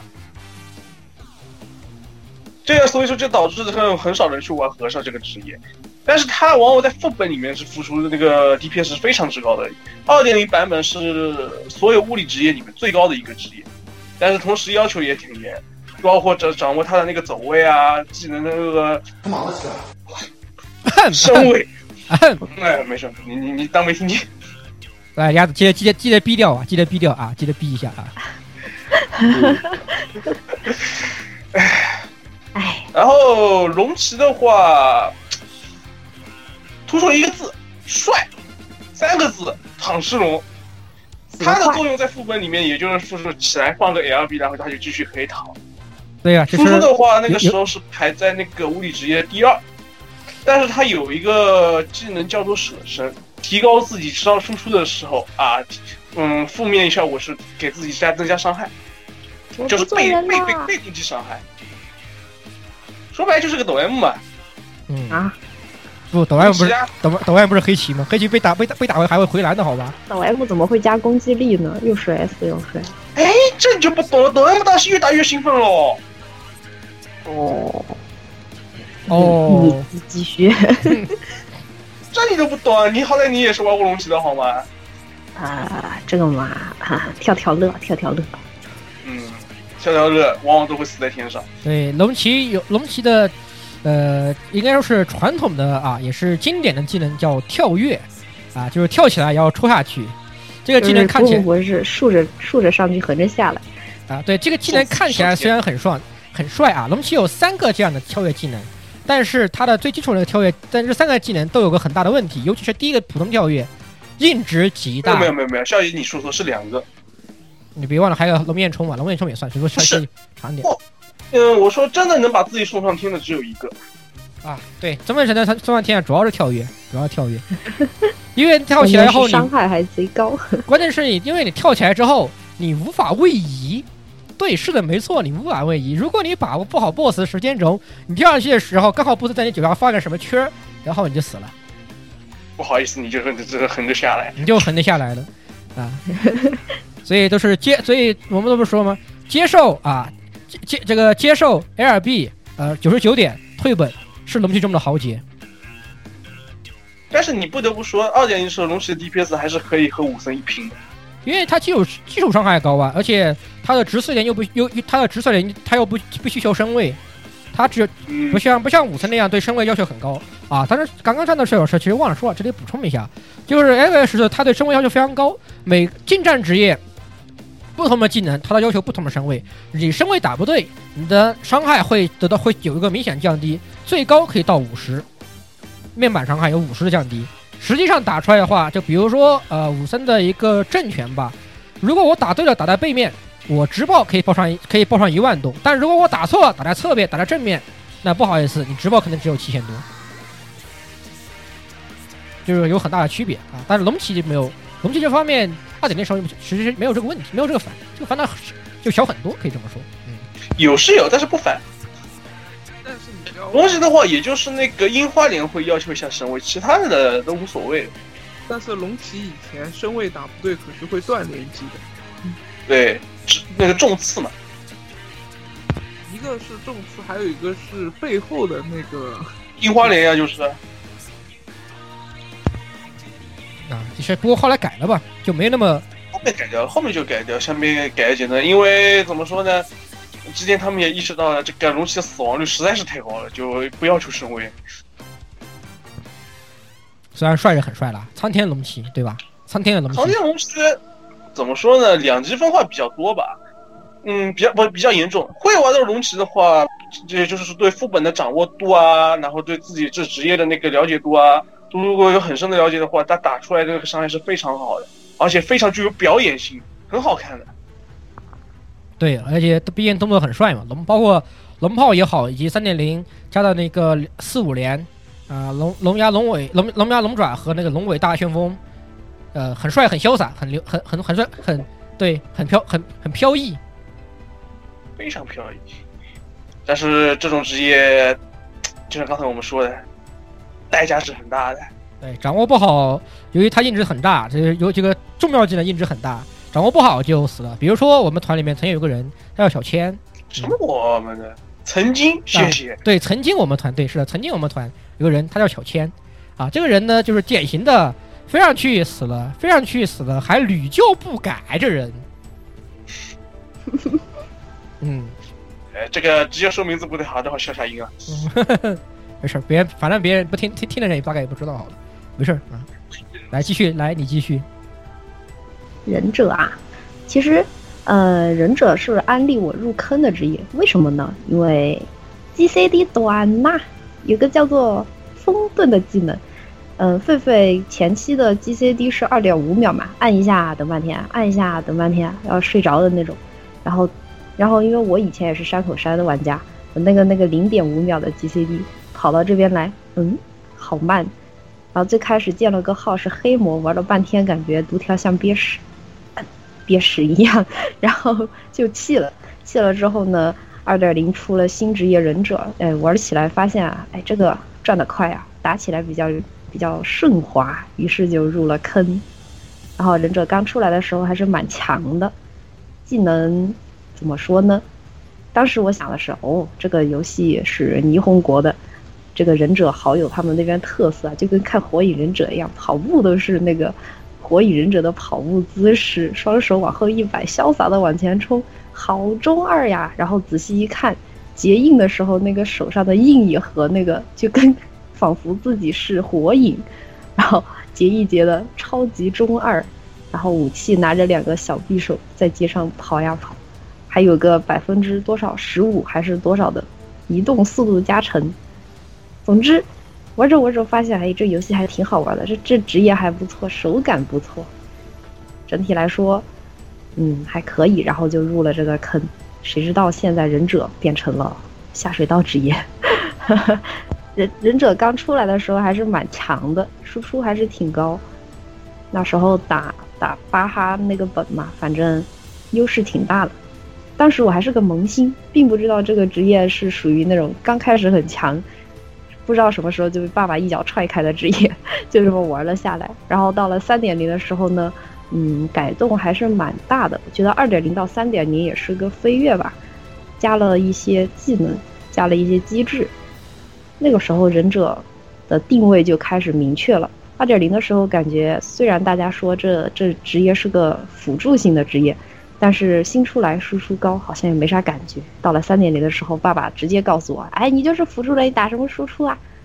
啊，然后一看什么烟雾弹啊、引渡啊这种，嗯，调整队伍仇恨的技能就出来了。出来了之后，还有一个百分之十的背刺啊，然后忍者就沦为了工具人。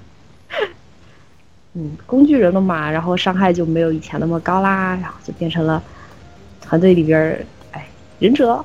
忍者我的背刺呢？忍者我的烟雾弹呢？哎，小鹿引渡引渡，哎呀，仇恨又没了，大概就变成了这么一个状态。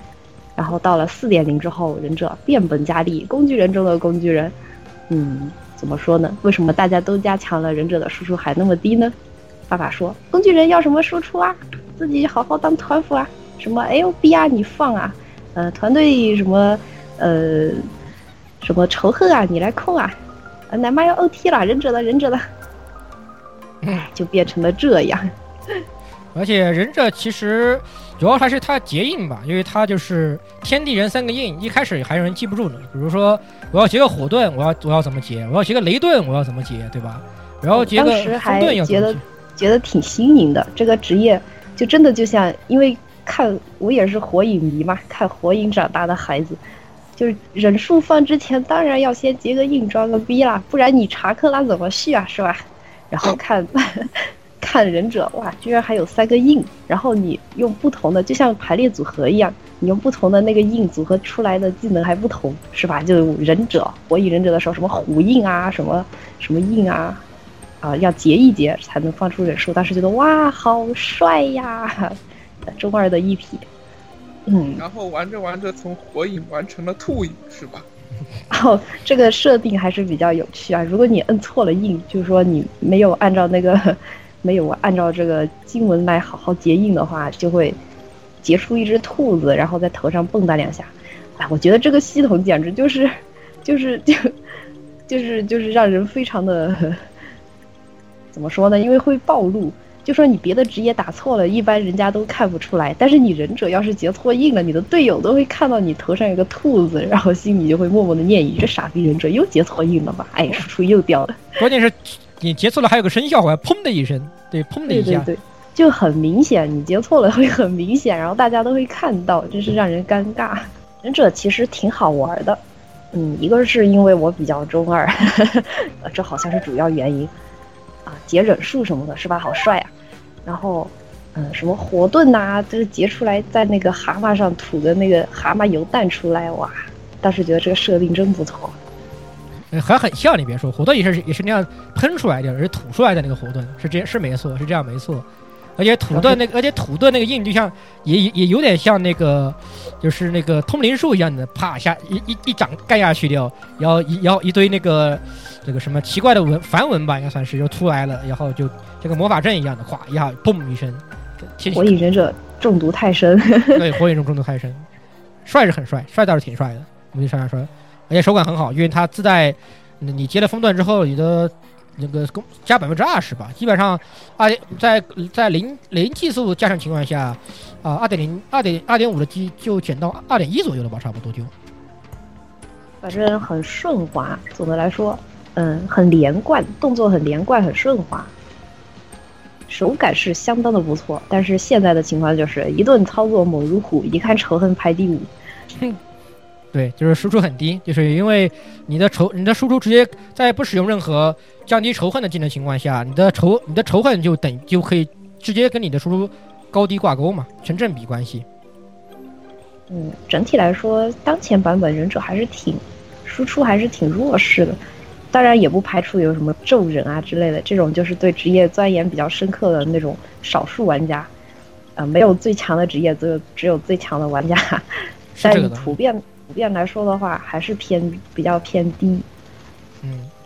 嗯，好，那那这个阿丽来说一下四点零的两个新增职业之一啊，武士。武士也是，武士我还真不了解，这也得问团子。团子的入门职业，他的本命职业，又来了，这这是我的真香职业，好吧？什么本命啊，这是真香。这这这，但是你不是跟我说的是本命职业吗？但是我挥着挥着这个太刀跑到阿弟面前，阿弟弟，我就玩这个了，谁也不能阻止我。然后现你玩了呀？现在是端着那个呃拿着诗人的竖琴，真香。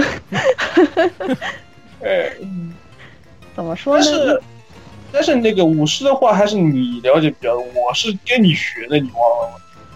哎，武士这个职业，因为啊，怎么说，好像也是离不开我太中二。嗯，一个是比较有特色嘛，你看中国哪款游戏有这职业啊？拿着个太刀是吧？你你管它是长太刀还是短太刀，反正拿着太刀就帅。你管他是什么制服搭配的，还是和服，还是装备，还是什么装甲什么，反正就是一个字帅。说的好，说的好你为什么不玩？说的好，帅帅是一辈子的事儿。嗯那你为什么不玩呢？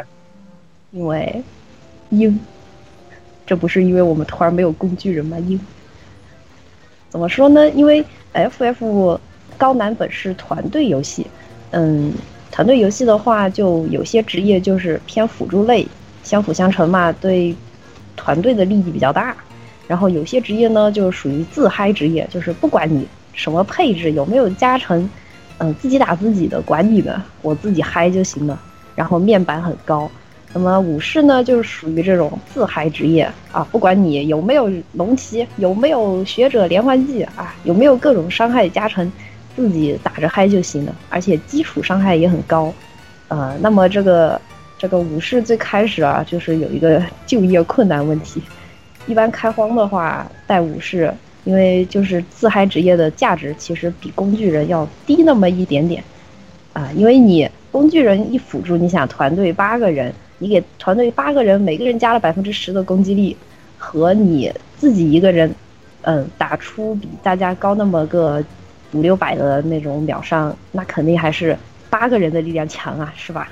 所以说呢，说得好，说得好，这个武士就成了就业困难职业。嗯，因为没对团队，嗯，我想想啊，好像还真的是没有一个技能是有辅助作用的，而且还有啊，一个都没有啊。还会对有有有有有斩奈斩奈，对，哦，但是有战士嘛，要你何用，真是。而且武士不士得不否认啊，他是一个团服啊。好吧，好吧，唯一的团辅是个斩奈，但是身为一个武士，当然是要求别人打斩奈，我自己三十秒续一次我的那个血血印就可以了。对武士的特色的话，就是说他他的个人技能槽有两个，一个是雪月花啊，打印，就是它有三套连击，每个每个印对应一个每每套连击对应一个印，然后不同的印的数量可以打出不同的啊、具有非常具有武士风格的技能，拔刀术居合居合术拔刀术啊，一个印一个每个印都不一样，而且都还挺帅的。啊。特效刷刷刷，看我帅不帅，看我伤害高不高，直爆啦！然后，然后之后就是在六十级的时候新增新增的剑气啊啊不对对五十级以后新增的剑气可以也可以通过剑气打出一些特殊的技能，呃，就是很帅，确实武术就是就是看起来就很就是就是帅，特效也很漂亮，特效也非常团漂亮，队效益比较低，对它的然后面板很高。面板很高。对，嗯，，ACT 上的数据很好看，当然仇恨也很高。在减仇恨技能改之前，就是 OT 的存在。T 爸爸还 T 爸爸看到武士就是一个白眼，Fuck you！低调刚刚那一个，嗯嗯嗯，不能比，有这个。好像说说出了什么，暴露了什么。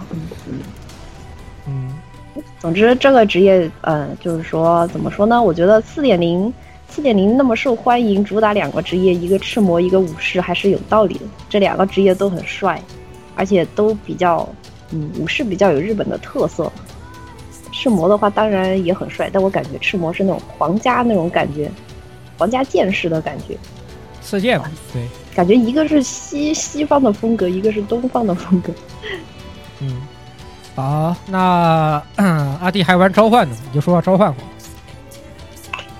召唤这个职业还真的没什么好说的，但是它能召唤宝宝啊，各种可爱的宝宝吧，不行，也不是各种，三个软趴趴的那个宝石兽，软趴趴人家是宝石的好吧？是石头做的。讲道理，他你召唤出来，他就在是你身边，他抖，他那个大屁股抖啊抖啊抖啊抖啊抖，是不是？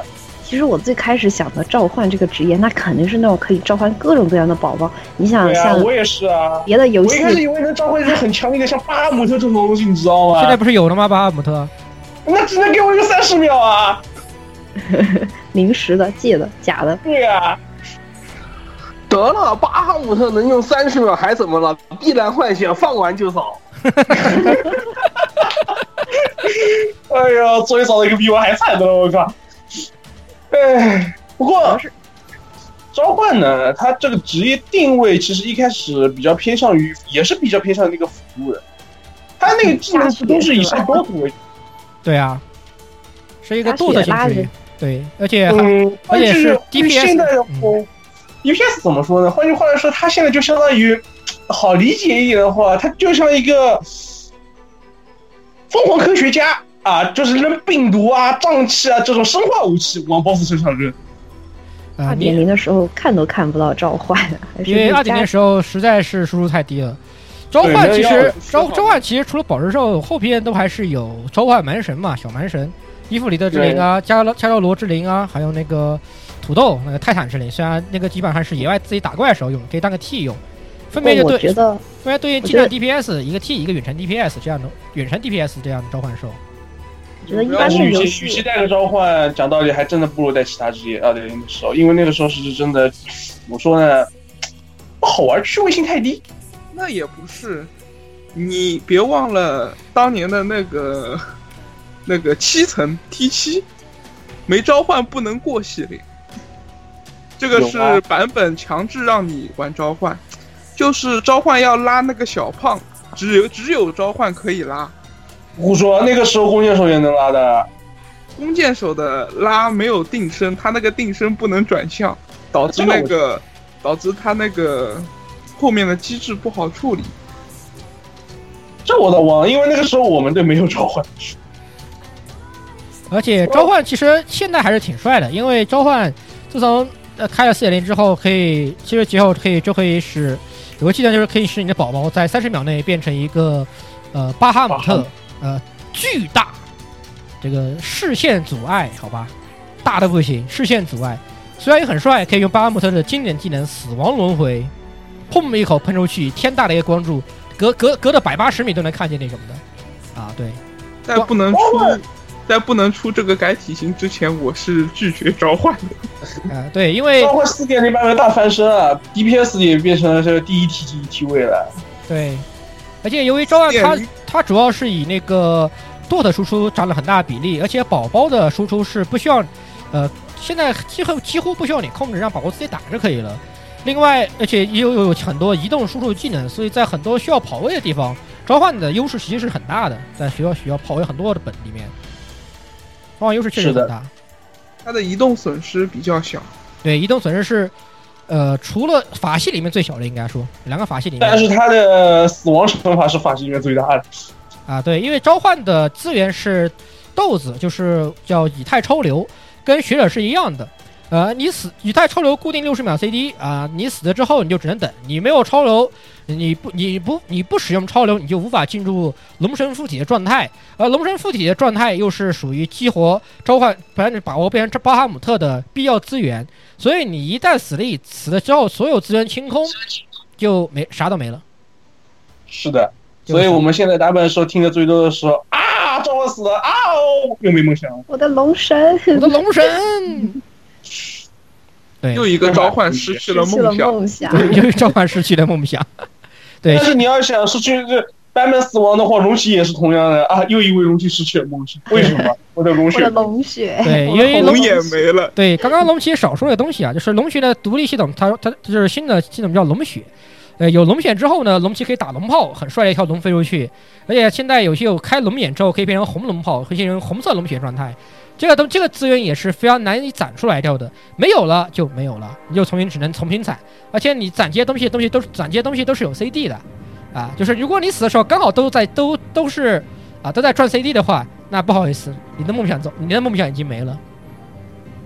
所以职业资源这个东西的改动也其实也是提高，变相提高了变相提高了你的死亡惩罚，我可以我觉得这个其实也是一个也算是说好也说说好也好，说不好也不好吧。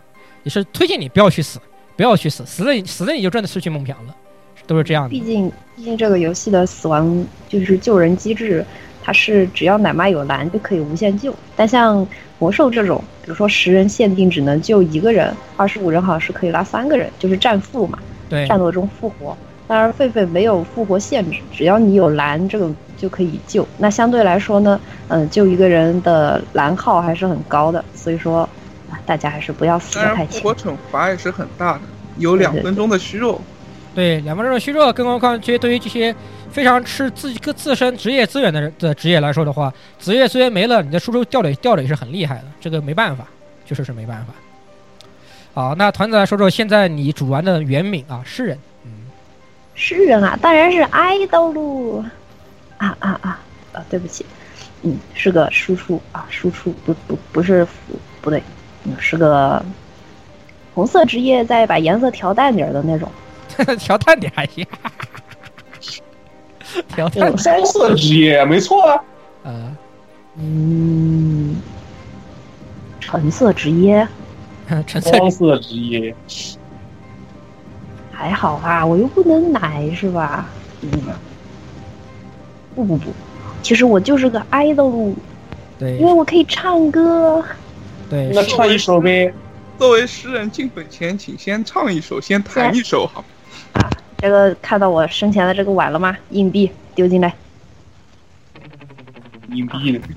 诗 诗人怎么说呢？诗人这个版本刚开始二点零的时候，感觉嗯就是个辅助，而且它的那种辅助当中的存在感比忍者还要强一点。最大的作用就是因为它可以帮助奶妈回蓝，嗯，一般打高难本的话，奶妈的蓝量就决定你整个队伍的生存，是吧？嗯，奶妈缺蓝的时候呢，诗人就可以，嗯，开技能帮他回蓝，但是那个时候回蓝代价是很高的，嗯，大家要削弱诗人的攻击力。当时是最开始好像是百分之二十还是多少，后来调了一下，调成了百分之十五。总之就是，诗人只要唱歌，攻击力就会下降。